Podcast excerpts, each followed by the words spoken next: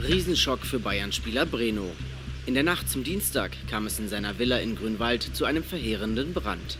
So berichtet am 20. September 2011 der Münchner Merkur. Ausgebrochen. Der Spieler selber konnte das Haus verlassen, wurde allerdings leicht verletzt und befindet sich momentan zur Untersuchung in einem Münchner Krankenhaus. Das ist Werner Kraus, der Pressesprecher der Münchner Polizei. Zum Zeitpunkt des Brandes befand sich der Profi des Rekordmeisters allein im Haus. Seine Frau sowie die drei Kinder trafen erst kurz nach der Feuerwehr ein. Was jetzt schon tragisch klingt, sollte noch viel tragischer werden. Denn hinter dem Brand vom Haus des damaligen Bayern München-Profis Breno steckt viel mehr. Und zwar eine riesige Tragödie um einen jungen Mann. Und das hier ist die Geschichte davon. Yeah Fußball, der Podcast mit Daniel Kultau.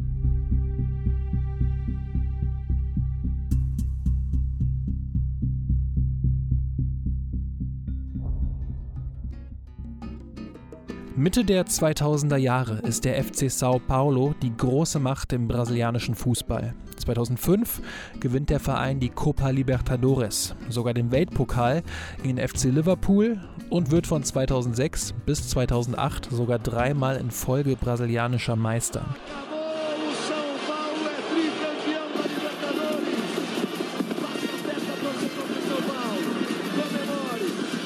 Und besonders beeindruckend ist dabei die Meisterschaft 2007. Erstmal wird Sao Paulo ganz souverän Meister, kassiert aber in 38 Spielen nur 19 Gegentore. Sao Paulo blieb sogar 998 Minuten am Stück ohne Gegentor. Und das liegt auch an dem erst 18-jährigen Verteidiger Breno Vinicius Rodriguez Borges, kurz Breno. Der war vor der Saison erst in den Profikader gerückt, machte aber direkt 30 Partien und die auch nahezu alle von Anfang bis Ende. Breno war damals ein bulliger Verteidiger, 1,89 Meter groß, 83 Kilogramm schwer, zweikampfstark. Er konnte sogar auf der Außenverteidigerposition spielen.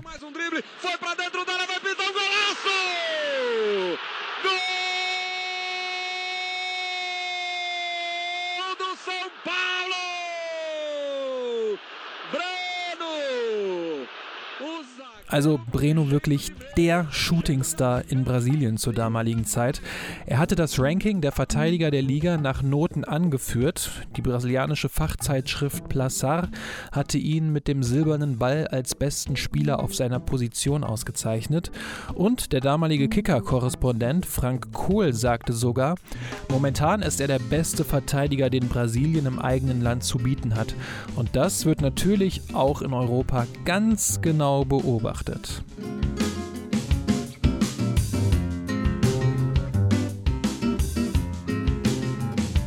Und zwar unter anderem von ihm hier. Strunz, Elber, endlich! Den hatte er sich längst verdient und jetzt aufgepasst. Was macht der Kerl? Er wickelt sich ins Bayern-Logo. Weg! Janka immer feste drauf auf die brasilianische Frühlingsrolle. Giovanni Elber war ehemaliger Bayern-Stürmer und inzwischen als Scout für den FC Bayern tätig. Er hat sich damals gegenüber Spox geäußert und sagte, Breno ist sensationell. Er spielt fast so wie Lucio. Er ist kopfballstark, robust, schnell, beidfüßig und für sein Alter besitzt er eine enorme Ruhe. Giovanna Elber hatte auch schon Kontakt zu Breno aufgebaut und gibt auch einen kleinen Einblick in seine Familie. Er ist ein vernünftiger Junge und hat ein gutes familiäres Umfeld. Seine Eltern helfen ihm so gut es geht und bleiben weiter bescheiden. Und dann geht es nochmal darum, warum Breno ausgerechnet zu den Bayern wechseln sollte. Und da sagte Elber damals, bei den Bayern kann man in Ruhe arbeiten und normalerweise auch in der Champions League spielen und zeigen, was man drauf hat. Bei Real Madrid zum Beispiel weiß man nie genau, ob man nicht nach einem Jahr schon wieder weg ist. Bei den Bayern wird ihm eine Zukunft geboten.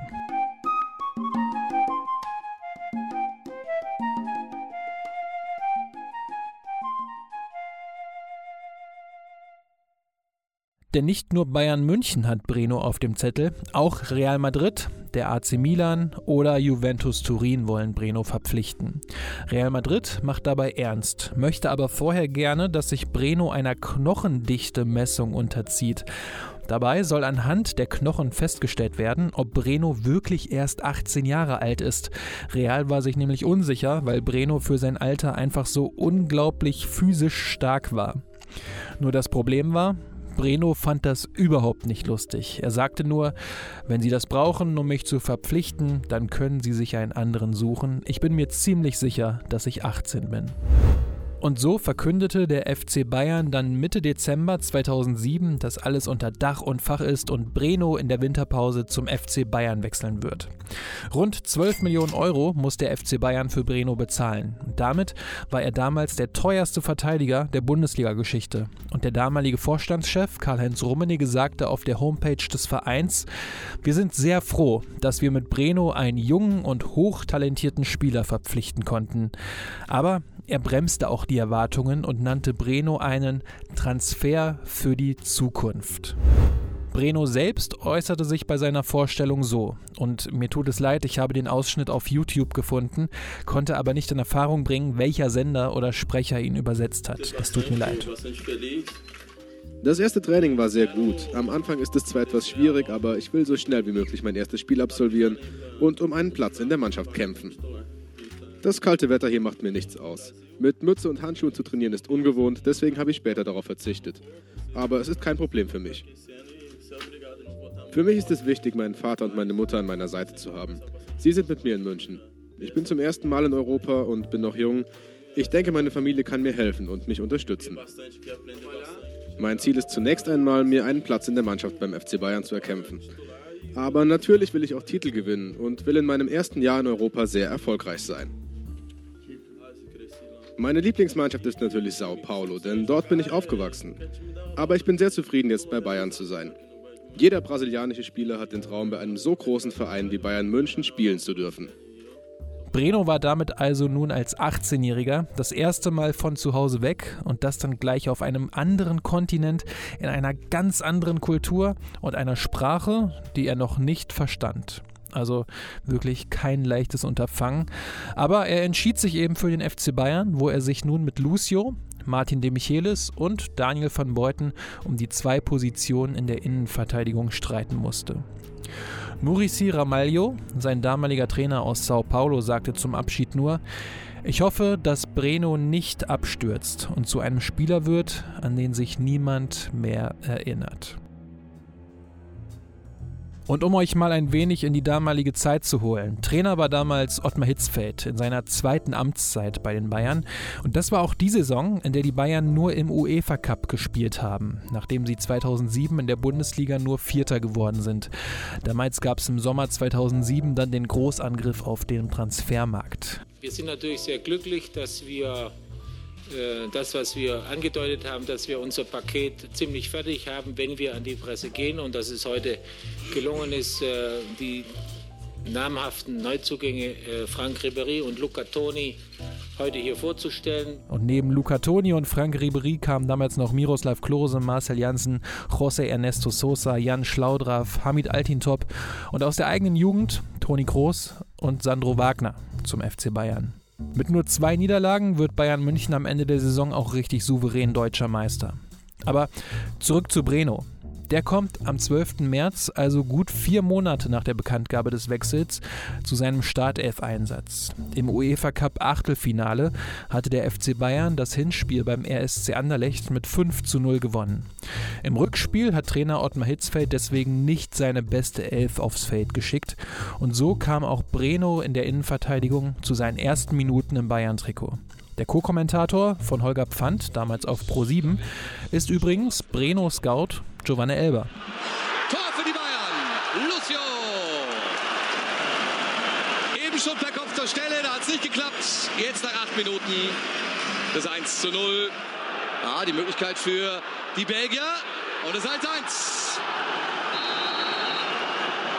Hat die Bayern-Abwehr einen Moment nicht aufgepasst. Schneller Gegenstoß des erste Anderlecht. Hier wird Lucio überlupft und in der Mitte war jetzt Breno nicht ganz am Mann, ne? Ja, also der, der Spieler von, von Anderlecht steht, steht in der Mitte ganz alleine, ganz frei. Normal darf das nicht passieren. Ein großen Sieg, da kann man nur verlieren. Aufgepasst jetzt, Rensing. Und der ist drin. Wunderschönes Tor vom 20-Jährigen aus der Ukraine. Von Jakowenko, da sieht Michael Rensing glaube ich, nicht besonders glücklich aus. Also Bayern verliert das Spiel mit 1 zu 2, ist aber trotzdem im Viertelfinale. Und beim 1 zu 1, da sieht Breno echt nicht gut aus. Er wirkt da etwas ungestüm und übermotiviert. Er verlässt seine zentrale Position als Innenverteidiger, um auf der linken Seite zu klären. Dadurch ist in der Mitte natürlich alles frei und Lucio hat alleine keine Chance. Die Münchner TZ schreibt online nach dem Spiel sogar, Breno und Co. fallen beim Härtetest im UEFA Cup durch. Also sie picken sich explizit Breno raus. Es war damals die erste Chance, die Breno von Ottmar Hitzfeld bekommen hatte. Denn Hitzfeld fand, dass Breno im konditionellen Bereich noch nicht auf der Höhe war und deswegen musste er eine Extraschicht nach der nächsten mit dem damaligen Fitnesstrainer Thomas Wilhelmi drehen. Und auch im Aufbauspiel fand er Breno noch nicht so gut, dass er ihn testen wollen würde. Hitzfeld antwortete sogar mal darauf, von einem Journalisten angesprochen, mit der Gegenfrage, wer soll denn für ihn auf die Bank? Das hatte den Grund, dass mit Jürgen Klinsmann schon der Nachfolger feststand. Und da hatte Hitzfeld gesagt, dass er Klinsmann eine möglichst erfolgreiche Mannschaft übergeben wollte. Heißt, keine Experimente und Entwicklungen mehr, sondern nur noch Titel, Titel, Titel. Dieses Schicksal hatte damals allerdings nicht nur Breno getroffen, sondern auch José Ernesto Sosa, der vor der Saison aus Argentinien kam. Der fand sich ebenfalls nicht zurecht und bekam nur wenige Einsatzzeiten.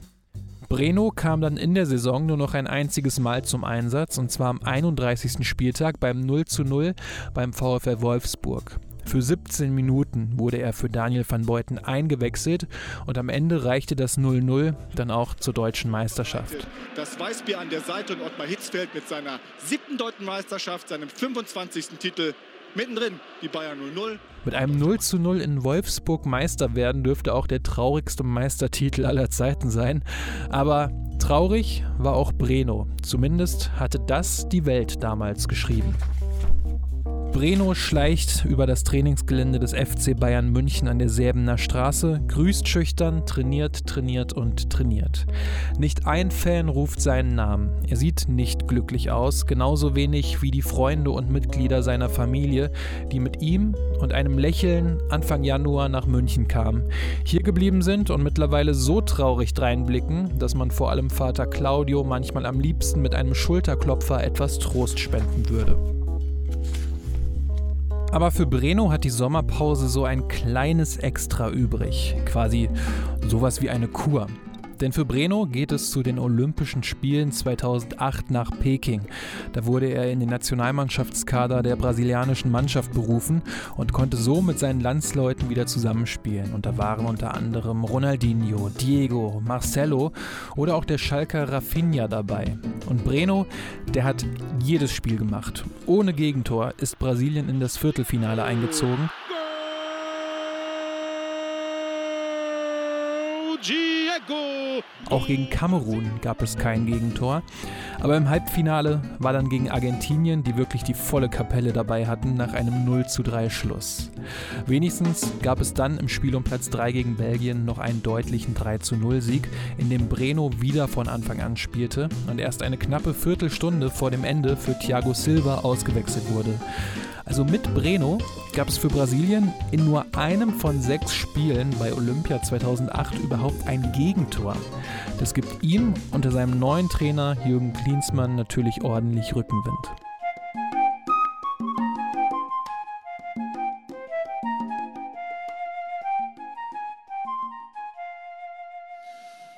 Ja, also zuvordererst möchte ich einfach sagen, dass ich mich riesig freue und auch geehrt fühle, Trainer beim FC Bayern München werden zu dürfen.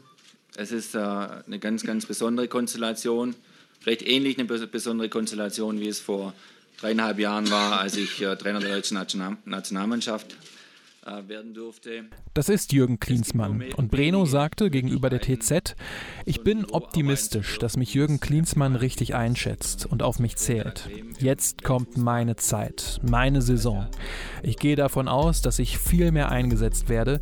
Die ersten sechs Monate musste ich mir erst einmal alles ansehen. Klinsmann lobt Breno dann auch sehr für seine Leistungen bei den Olympischen Spielen, setzt ihn aber in der Bundesliga erst am sechsten Spieltag zum ersten Mal gegen Hannover 96 ein. Und da verlieren die Bayern mit 0 zu 1 durch einen Freistoß von Sabol Schusti.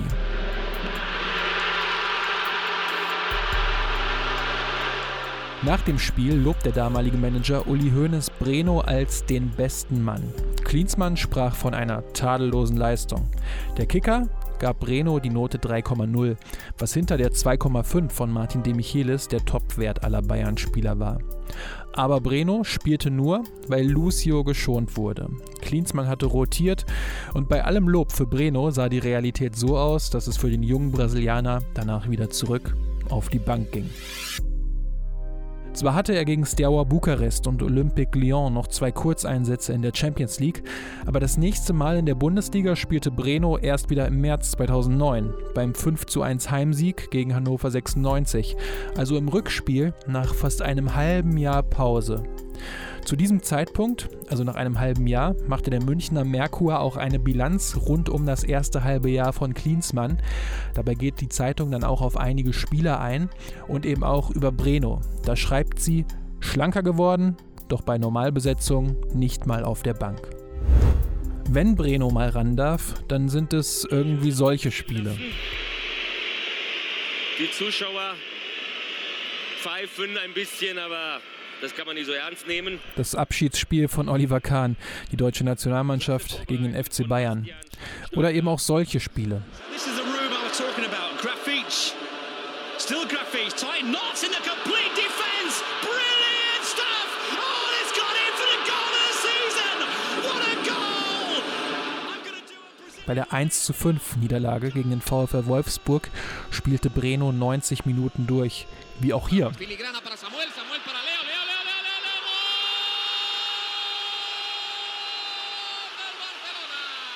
Beim 0 zu 4 im Viertelfinale der Champions League gegen den FC Barcelona.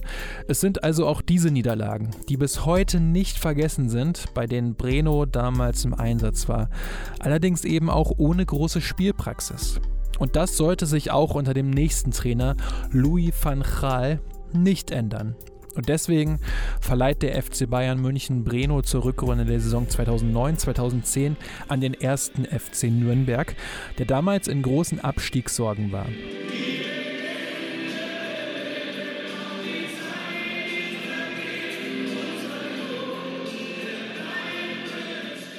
Und dort spielt Breno wirklich direkt. Die ersten sechs Spiele nach der Winterpause verpasst er keine Sekunde. Auch nicht beim 1:1 gegen den FC Bayern. Der Kicker kürte ihn nach diesem Spiel sogar mit einer Note von 2,0 zum Spieler des Spiels und schrieb, im bayerischen Derby trotz Dauerdruck mit imposanter Bierruhe am Ball und in den Zweikämpfen. Er war der Fels in der Brandung. Das Spiel war keine Ausnahme, denn die Kickernoten, die ich hier mal als Referenz heranziehe, zeigen, wie gut Breno damals in Nürnberg angekommen ist. Aus den sechs Spielen hat seine Durchschnittsnote bei 2,75 gelegen. Am 25. Spieltag spielt Nürnberg dann zu Hause gegen das bis dahin noch ungeschlagene Bayer Leverkusen. Natürlich mit Breno in der Innenverteidigung. Allerdings nur bis zur 31. Minute. Dann rauscht Leverkusen-Spieler Stefan Reinhardt ran und haut Breno so richtig übel weg. Reinhardt ist mit der gelben Karte wirklich gut bedient. Breno muss dann aber vom Platz getragen werden. Und die spätere Diagnose lautet Kreuzbandriss. Nachdem er in Nürnberg so gut Fuß gefasst und richtig starke Leistungen gebracht hatte, fällt Breno damit nun rund sechs Monate aus. Stefan Reinhardt entschuldigt sich später mit einem offenen Brief auf der Homepage des ersten FC Nürnberg. Doch für Breno ist das Kapitel in Nürnberg damit nach so kurzer Zeit erstmal schon wieder zu Ende. Denn er wird kein Spiel mehr für Nürnberg machen und zur neuen Saison, wenn er wieder fit ist, einen neuen Versuch beim FC Bayern angehen.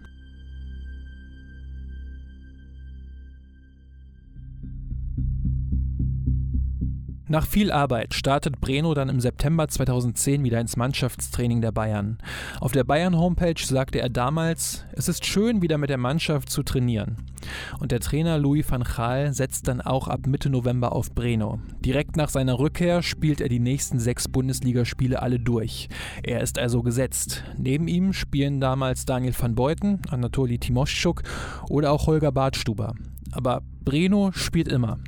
Zumindest bis zur Winterpause.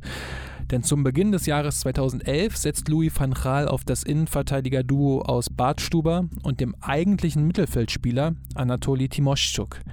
Van Gaal sagte damals, es hat etwas mit dem Spielaufbau zu tun. Darin ist Timoschuk einfach besser. Das störte nicht nur Breno, auch Lucio verließ den FC Bayern unter Van Gaal und auch Martin de Michelis verließ in der Winterpause den FC Bayern Richtung FC Malaga. Er hatte keine Chance für sich gesehen, unter Van Gaal zu spielen. Auch andere Profis waren unzufrieden, Miroslav Klose zum Beispiel und eben auch Breno. Der sagte damals in der TZ, ich habe keine Lust mehr, ich habe keine Chance zu spielen, so gefällt mir das nicht. Und Breno spielte wirklich nur noch, wenn die Spiele nicht mehr wichtig sind oder andere Spieler gesperrt sind.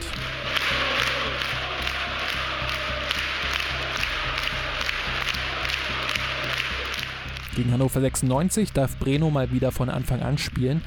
Das war damals das Hannover 96, das am Ende der Saison Vierter geworden ist und mit dem 10-Sekunden-Fußball nach Europa gestürmt ist. Bayern verliert das Spiel, damals auch mit 1 zu 3 und Breno sieht in der 73. Minute nach einem Foul die rote Karte. Somit ist Breno dann erstmal wieder draußen und spielt in den restlichen Saisonspielen in der Liga nur noch sechs Minuten.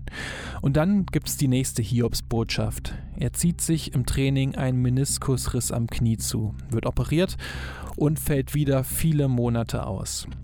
Deswegen möchte auch kein anderer Verein Breno in der Sommerpause verpflichten. Was damals weder Breno noch irgendjemand anderes ahnt, das ist dann die Verletzung, die ihm immer wieder Probleme bereiten wird.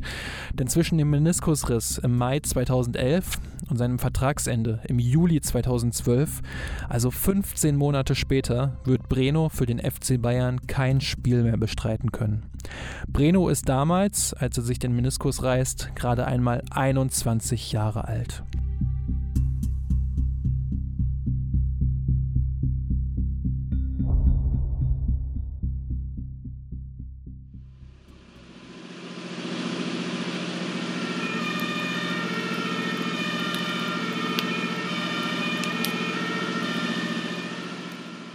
Am 20. September 2011 rennt Breno zu seinen Nachbarn in den Garten und ruft: Brauche Hilfe, Feuer, es brennt.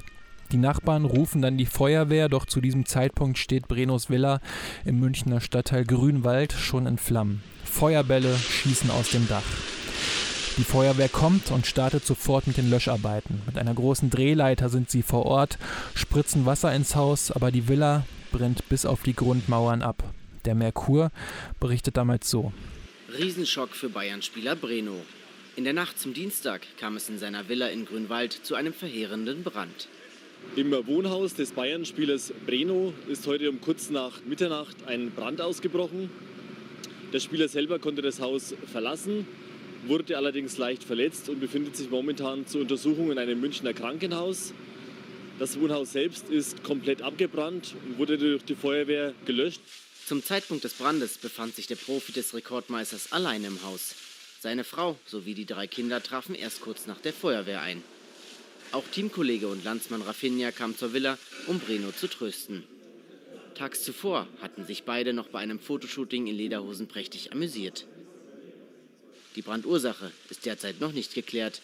Die Münchner Kriminalpolizei hat die Ermittlungen aufgenommen. Der Schaden beträgt etwa rund 500.000 Euro und steigt später, da das Haus auch noch abgerissen werden musste, auf eine knappe Million Euro Schaden an. Brenos Frau Renata und seine drei Kinder waren zum Zeitpunkt nicht zu Hause und Breno konnte sich aus den Flammen retten. Renata kommt jedoch, als sie von den Flammen hört, vorbei und sieht nur noch, wie das Haus lichterloh brennt. Sie schreit ganz fürchterlich aufgebracht und hysterisch nach ihren Babys. Ein Feuerwehrmann berichtet, dass das Haus wie in einem Pizzaofen gebrannt hätte und er sich eigentlich schon auf Leichen eingestellt hatte. Glücklicherweise gab es keine. Auch Brenos Teamkollege und Freund Rafinha war vorbeigekommen, um Breno zu trösten. Die Villa in Grünwald war nicht mehr zu retten. Breno musste später mit einer Rauchvergiftung im Krankenhaus sogar behandelt werden.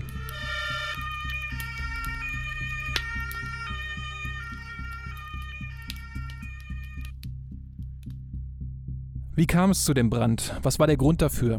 Die Staatsanwaltschaft München beginnt mit ihren Ermittlungen und zwei Tage später schlägt dann diese Meldung ein. So hatte die Süddeutsche Zeitung damals berichtet. Schwere Vorwürfe gegen Bayern-Profi Breno. Drei Tage nach dem Brand seiner Villa im Grünwald wird der Brasilianer jetzt verdächtigt, das Feuer selbst gelegt zu haben. Die Münchner Staatsanwaltschaft ermittelt wegen schwerer Brandstiftung. Nach den Einschätzungen des Brandsachverständigen gebe es Hinweise, dass das Feuer nicht zufällig entstanden sei. Die Villa im Münchner Nobelvorort Grünwald war in der Nacht zu Dienstag komplett ausgebrannt. Bislang wurde berichtet, dass sich der 21-jährige Breno in letzter Sekunde aus dem Haus habe retten können. Seine Familie war in der Nacht des Brandes nicht zu Hause. Ja, Breno soll das Feuer selbst gelegt haben. Das ist das Ergebnis der Ermittlungen der Staatsanwaltschaft und deswegen erlässt sie gegen Breno auch einen Haftbefehl und nimmt ihn in Untersuchungshaft. Fluchtgefahr und Verdunklungsgefahr lauten die Begründungen dafür. Und während Bayern München an diesem Spieltag mit 3 zu 0 gegen Bayer Leverkusen gewinnt, muss Breno am gleichen Vormittag seine Untersuchungshaft antreten. Das bringt den damaligen Bayern-Manager Uli Hoeneß in der Mixed Zone nach dem Spiel so richtig auf die Palme. So wie die Münchner Staatsanwaltschaft sich jetzt hier aufführt, das ist ja Wahnsinn. Dafür habe ich persönlich gar kein Verständnis, weil da, da, da, das, ist, das ist eine Verhältnismäßigkeit der Mittel, die in keinem Verhältnis steht. Äh, es ist ja niemand geschädigt, äh, keine Personen, andere Personen, er war allein im Haus. Äh, natürlich ist ein, ein, ein, ein materieller Schaden da, gar keine Frage, der muss in irgendeiner Form geregelt werden, aber jetzt den jungen Mann, der, der, der genug am Boden liegt, dann noch in Untersuchungshaft zu nehmen mit sehr dubiosen Begründungen, das ist für mich un unvorstellbar. Unvorstellbar. Haben Sie Kontakt zu Breno gehabt? Ich persönlich nicht, aber Christian und, und, und Karl-Heinz und, und der Vorstand hat äh, sehr viel Kontakt. Der wird rundum betreut und wir, haben ja, wir sind ja vollkommen vor den Kopf gestoßen, weil wir waren der Meinung, dass, dass wir werden das jetzt in Ruhe gemeinsam äh, lösen können, äh, aufklären können, aber Jetzt ist er im Gefängnis. Also. Wer kümmert sich um die Familie beispielsweise? Ist das auch eine Frage? Ja, die wird jetzt so, hoffentlich so schnell wie möglich nach Brasilien fahren, äh, damit die mal aus dem Schussfeld kommt. Auch von der einen oder anderen Boulevardzeitung. Das muss ja auch mal, äh, der, der muss ja auch mal seine Ruhe haben. Und dann schauen wir mal, was wir hier in München erreichen können. Jedenfalls ist das ein Ding der Unmöglichkeit, den Jungen jetzt ins Gefängnis zu stecken. Das habe ich in unserem Land bisher nicht für möglich gehalten. Auch Brenos Freund Rafinha äußert sich. Wenn du immer verletzt bist und musst nochmal ein OP, ein OP machen und natürlich, der war sehr traurig, aber er war ruhig, der war alles. Er war, der war ganz ruhig mit dem Kopf in Ordnung. Natürlich ist es schwer, aber der war nicht so schon unter traurig. Breno muss aber noch einige Zeit in der Untersuchungshaft bleiben. Erst am 6. Oktober kommt er gegen eine Kaution in Höhe von 500.000 Euro frei. Die hatte damals der FC Bayern bezahlt. Breno steht dann in den nächsten Wochen weiter nicht im Kader des FC Bayern, denn er hat weiterhin große Knieprobleme. Im Hintergrund ermittelt aber natürlich auch noch die Staatsanwaltschaft weiter und dann erhebt sie knappe sieben Monate später, knappe sieben Monate nach dem Brand, am 11. April 2012 die Anklage. Herrn Breno Borges wird vorgeworfen, als Tatbestand der schweren Brandstiftung im September des letzten Jahres, vermutlich unter Verwendung von drei Feuerzeugen und einem nicht geklähten Brandbeschleuniger, Benzin oder alkoholische Getränke, verschiedene Einrichtungsgegenstände in dem von ihm und seiner Familie bewohnten Anwesen in Grünwald in Brand gesetzt zu haben, vorsätzlich in Brand gesetzt zu haben, sodass hier ein Schaden von einer Million an diesem Gebäude entstand. Das musste zwischenzeitlich abgerissen werden. Das war der damalige Sprecher der Münchner Staatsanwaltschaft, Thomas Steinkraus Koch, gegenüber der Nachrichtenagentur Reuters. Knappe zwei Monate später, am 10. Juni, beginnt dann vor dem Münchner Landgericht der Prozess gegen Breno. Und im Vorfeld fasst Nikolas Richter von der Süddeutschen Zeitung alle wichtigen Infos sehr gut zusammen. Ja, der Fußballspieler Breno ist äh, ein sehr einfacher Mensch, wenn man so will, ist er ein großer Junge geblieben, dem es vor allem wichtig ist, dass er Fußball spielen kann. Er ist ja aus Brasilien nach Deutschland gekommen zum FC Bayern mit dem Traum, äh, ein internationaler Spieler zu werden, Champions League zu spielen, vielleicht die brasilianische Nationalmannschaft. Und das war ihm immer am wichtigsten. Er ist menschlich sehr bescheiden, zurückhaltend, äh, ein sehr sympathischer, ruhiger Kerl eigentlich. In der Anklageschrift ist der Tatabend ziemlich detailliert beschrieben. Am Tag der mutmaßlichen Tat, also der Brandstiftung in seinem Grünwalder Haus, war Breno extrem angespannt. Es könnte auch eine Depression vorgelegen haben. Jedenfalls war es ein Mensch im Ausnahmezustand. Er hatte an dem Tag erfahren, dass sein Knie wieder Schwierigkeiten machte, an dem er schon mehrmals operiert worden war. Er musste am nächsten Tag wieder zum Chirurgen eine Untersuchung machen. Es kamen dann noch weitere Faktoren dazu. Am Abend sollten die Spieler des FC Bayern gemeinsam aufs Oktoberfest gehen. Auch dort durfte er nicht mitgehen, weil er eben am nächsten Tag eine ärztliche Untersuchung hatte. Und all das hat ihn so zurückgeworfen, dass er äh, angefangen hat, sehr viel Alkohol zu trinken an diesem Nachmittag und ähm, irrte dann durchs Viertel. Er war dann ein Mensch, der völlig die Kontrolle über sich verloren hatte. Am Schluss brannte dann sein Haus. Äh, er hat dann den Rettungssanitätern, als die kamen, drei Feuerzeuge übergeben, die er bei sich hatte. Das bedeutet noch nicht, dass er das Haus auch angezündet hat. Er selber kann sich nicht ganz genau erinnern, was da passiert ist.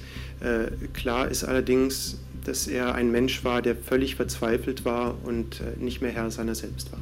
Und in diesem Ausnahmezustand soll Breno dann auch so unheimlich auf seine Frau Renata gewirkt haben, dass sie das Haus mit ihren Kindern verlassen hat. Die Frage, die nun zu klären ist, lautet also, hat Breno sein eigenes Haus angezündet oder nicht? Sein Anwalt wird versuchen, ähm, Zweifel an der Anklageschrift der Staatsanwaltschaft zu sehen. Er wird sagen, ähm, steht denn überhaupt fest, dass Breno das Haus angezündet hat? Äh, die bisherigen Brandgutachten sind nicht ganz klar zu der Frage, wo ist das Feuer eigentlich entstanden, äh, in welchem Zimmer. Man hat auch keinen Brandbeschleuniger gefunden, man hat keine Spuren gefunden, dass Breno irgendwo ganz bewusst ein Feuer gelegt hat. Und das wird man nun vor Gericht ganz genau rekonstruieren müssen, um tatsächlich festzustellen, dass Breno selbst sein Haus in Flammen gesetzt hat. In diesem Prozess ist Breno stets gut gekleidet, höflich und kommt allen Forderungen nach und er gibt via Dolmetscher tiefe und persönliche Einblicke in sein Leben. Mit zwölf Jahren ist er demnach in ein Fußballinternat rund 200 Kilometer von seinen Eltern entfernt gekommen. Sein Vater war Glaser, seine Mutter Reinigungsfrau.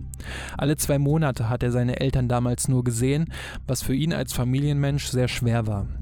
Mit 17 hat er die Schule dann ohne Abschluss verlassen, weil er schon seit dem 16. Lebensjahr als Profifußballer gearbeitet hatte. Und dann kam Giovanni Elber und der Wechsel zum FC Bayern. Da musste er sich dann entscheiden. Der FC Bayern sagte, entweder seine Frau oder seine Eltern. Nur für einen Teil gab es damals Aufenthaltsgenehmigungen. Also blieb Renata, seine Frau. Das war schon schwierig für mich, weil ich doch so sehr an meinen Eltern gehangen habe, aber ich musste mich entscheiden zwischen meinen Eltern und meiner Ehefrau, sagte Breno damals.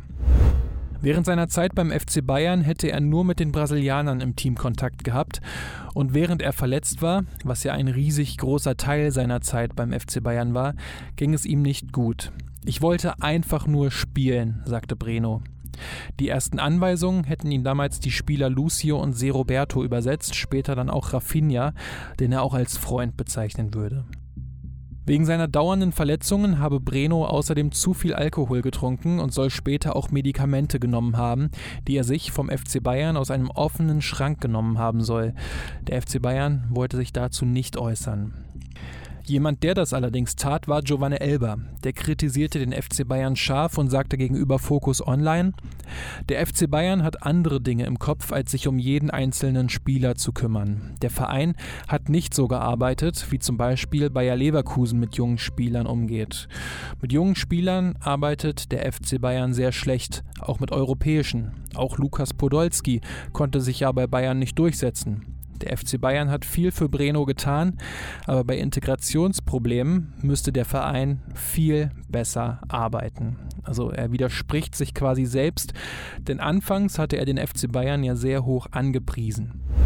Zehn Prozesstage waren angesetzt, aber schon nach acht Tagen sollte das Urteil damals fallen. Die Staatsanwaltschaft sieht es als bewiesen an, dass Breno sein eigenes Haus angezündet hat. Die Verteidigung fordert dagegen einen Freispruch bzw. maximal zwei Jahre, die auf Bewährung ausgesetzt werden.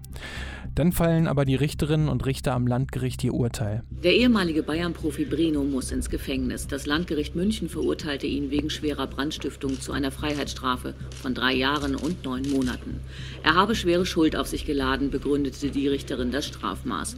Sie sieht es als erwiesen an, dass Breno seine Münchner Mietvilla in der Nacht auf den 20. September 2011 vorsätzlich angezündet hat. Trotz einer starken Alkoholisierung des 22-Jährigen zur Tatzeit sah das Landgericht München keine keine ausreichend mildernden Umstände für eine Bewährungsstrafe. Ein Bericht von Spiegel TV, die auch mit Thomas Steinkraus-Koch von der Münchner Staatsanwaltschaft gesprochen haben. Das Urteil mit drei Jahren und neun Monaten liegt unter dem Antrag der Staatsanwaltschaft von fünf Jahren sechs Monaten. Die Abweichung erklärt die Kammer damit, dass im Gegensatz zur Staatsanwaltschaft die Kammer schon von einer verminderten Schuldfähigkeit, 21 ausgegangen ist und unter Berücksichtigung aller für und gegen den Angeklagten sprechenden Umständen kommt sie bei einem verschobenen Strafrahmen dann zu dieser Strafe. Und das sagt Werner Leitner, der Verteidiger von Breno. Es ist eine sehr schwere Stunde für Breno, aber er ist sehr gefasst.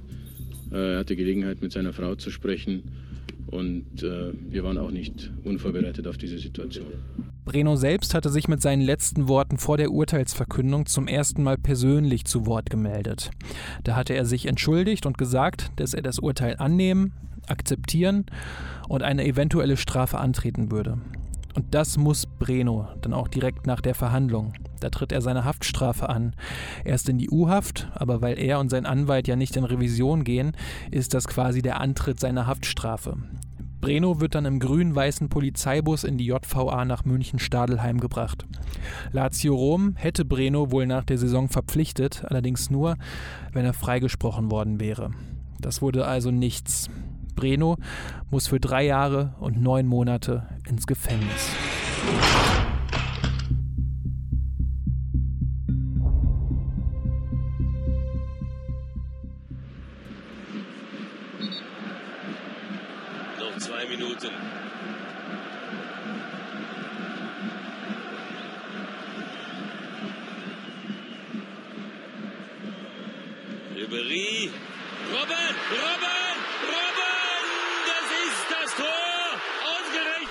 Während der FC Bayern 2013 sein Triple feiert, sitzt Breno also im Gefängnis. In einem späteren Interview mit dem brasilianischen Sender Globo sagte er, ich habe viel geweint, als ich die Briefe von meiner Frau im Gefängnis bekommen habe und die Fotos der Kinder sah. Ich ging auf die Toilette zum Weinen, damit mein Zellennachbar es nicht sah. Dort schaute ich dann in den Spiegel und es tat sehr weh. Aber Breno benimmt sich während seiner Zeit im Gefängnis sehr gut und das macht dem damaligen Vorstandsvorsitzenden Karl-Heinz Rummenigge Mut. Er scheint sich dort sehr gut benommen zu haben, so dass man schon, ich würde mal sagen, hoffnungsvoll schauen kann, dass er irgendwann dort eben so eine Art Freigang bekommen könnte. Das würde so aussehen, dass man von acht bis acht eben dann dort diese Justizvollzugsanstalt verlassen darf. Er müsste einen Job nachweisen, dem würden wir ihm natürlich anbieten. Und so kommt es dann auch. Am 19. August 2013 ist Brenos erster Tag als Freigänger. Es gibt damals sogar eine Pressekonferenz bei den Bayern, in der sagt Breno, zu Breno, zu Uli Hoeneß. Ich glaube, die erste Frage mal, Breno, an dich. Wie geht es dir? Ja, erst einmal danke. Mir geht gut. Jetzt geht besser. Diese Zeit, 13 Monate im Gefängnis, war ganz hart bei mir. Aber jetzt ich kann mit Bayern diese Resozialisiermaßnahme und kann mit der FC Bayern hier zusammen und so. Meine Deutsch nicht so gut, aber ja. Nicht nervös, kein Moment. Ja, ein bisschen nervös ist normal. Ja, ja, nach 13 Monaten im Gefängnis ist Breno wirklich natürlich total nervös und findet nicht so richtig die Worte mit seinem Deutsch, aber jeder kann ihm wirklich ansehen, wie sehr er sich freut. Er grinst schließlich über das ganze Gesicht. Es gibt dann unter anderem die Frage, ob sich Breno fit halten konnte. Ich kann in, bei Gefängnis nur viermal pro Woche trainieren oder manchmal ich konnte auch draußen mit den Leuten spielen, ein bisschen Spaß und nicht so viel. Ich muss jetzt Bayern, ich kann diese Chance hier trainieren. Ich hoffe, in ein paar Monaten ich kann normal trainieren und meine Knie, Gott sei Dank, ich habe keine Probleme mehr, keine Schmerzen. Und jetzt brauche ich Trainierkraft, Kraftsport und, und dann, ich, ich glaube, alles in Ordnung. Und es gibt die Frage an Breno, ob er nochmal glaubt, Fußball spielen zu können. Ja, natürlich. 13 Monate drin im Gefängnis, war ganz hart. Und dann jetzt kann wieder trainieren und dann später vielleicht wieder spielen. Bei mir ein Traum. Uli Hoeneß ist auch vor Ort und gibt so ein bisschen Einblicke in die zukünftigen Tage, Wochen und Monate von Breno. Wir haben gemeinsam mit der, unserer Nachwuchsabteilung, Wolfgang Tremmler hat da eine ganz entscheidende Rolle gespielt, alles getan, um äh, Breno diese Chance zu geben. Ich denke, wir müssen uns da wirklich bei den Behörden sehr herzlich bedanken, dass sie ihm diese Chance geben, denn wir glauben, mit der Möglichkeit bei Bayern München äh, mitzuarbeiten in der, in der U23, nicht nur im Trainerstab oder in der Verwaltung bei Wolfgang in der, in der Jugendabteilung, bekommt er ja auch die Möglichkeit, sich körperlich fit zu machen. Körperlich fit zu machen für die Zeit danach. Er hat sicherlich, er wird ja sehr wahrscheinlich äh, nach Ende seiner Haft äh, abgeschoben aus Deutschland und er wird vorerst äh, dann nicht mehr in Deutschland oder wahrscheinlich auch Europa, wissen wir nicht ganz genau, äh, Fußball spielen können. Er wird sicherlich sehr wahrscheinlich versuchen, äh, in Brasilien Fußball zu spielen, wenn die Zeit vorbei ist und dass er die Voraussetzungen überhaupt äh, bekommt. Dafür sind wir allen, die dazu beigetragen haben, sehr dankbar. Breno arbeitet dann also als Freigänger beim FC Bayern, in der Verwaltung rund um die Jugendabteilung und auch rund um die zweite Mannschaft. Am 14. Dezember 2014 wird Breno dann nach zwei Jahren und vier Monaten aufgrund guter Führung vorzeitig aus der JVA in München-Stadelheim entlassen. Es ist für ihn also sowas wie ein vorzeitiges Weihnachtsgeschenk. Nur vier Tage später verlässt er Deutschland für immer und fliegt zurück nach Brasilien. Dort hatte Brenos alter Verein, der FC Sao Paulo, schon seit einiger Zeit wieder den Kontakt zu Breno aufgenommen und ihn mit einem Vertrag bis Juli 2015 ausgestattet. Ab Januar 2015 hatte Breno dann wieder beim FC Sao Paulo trainiert. Der Verein verlängerte sogar vorzeitig seinen Vertrag bis 2017 und am 9. August 2015 feierte Breno dann im Stadtduell gegen Corinthians Sao Paulo nach rund vier Jahren sein Comeback.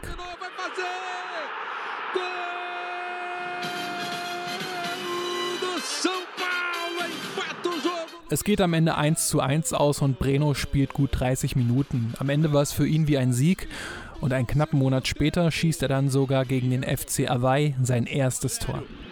Breno limpou, vai bater, bateu pro Gol! Gol!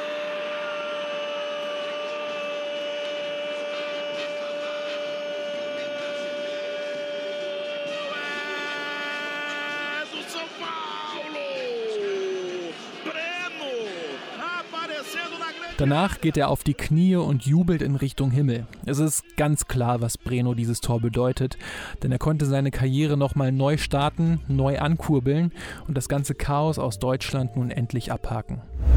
Breno wechselt später nochmal zu Vasco da Gama, wo er zwischenzeitlich erneut zum Leistungsträger und Stabilisator wurde, aber er verletzt sich wieder am Knie, sodass er seine Karriere 2021 im Alter von gerade mal 31 Jahren beenden muss.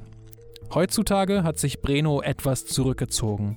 Auch auf seinem Instagram-Kanal ist es ruhig geworden, aber er sieht glücklich auf den Bildern aus, ist immer noch mit seiner Frau Renata zusammen und postet viele Bilder von seiner Familie. An die Zeit in München erinnert wirklich überhaupt nichts mehr. In Brasilien hat er endlich wieder die Leute gefunden, die ihm helfen konnten. In dem Umfeld, das ihm gut tut. Denn da konnte Breno machen, was er die ganze Zeit wollte. Einfach nur spielen.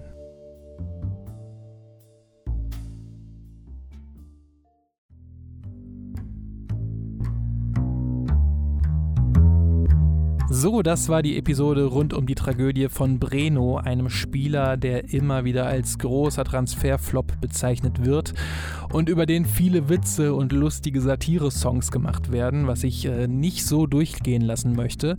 Klar ist jeder Spieler auch irgendwie selbst dafür verantwortlich, sich zu integrieren, aber der Verein und die Mitspieler sind auch irgendwie in der Pflicht, jemanden äh, da einzubauen und ihm ein gutes Gefühl zu geben, finde ich, gerade wenn diese Person ähm, aus einer ganz anderen Kultur von einem ganz anderen Kontinent kommt. Und ich finde es auch irgendwie schade, dass Breno mit so vielen historischen Niederlagen in Verbindung gebracht wird.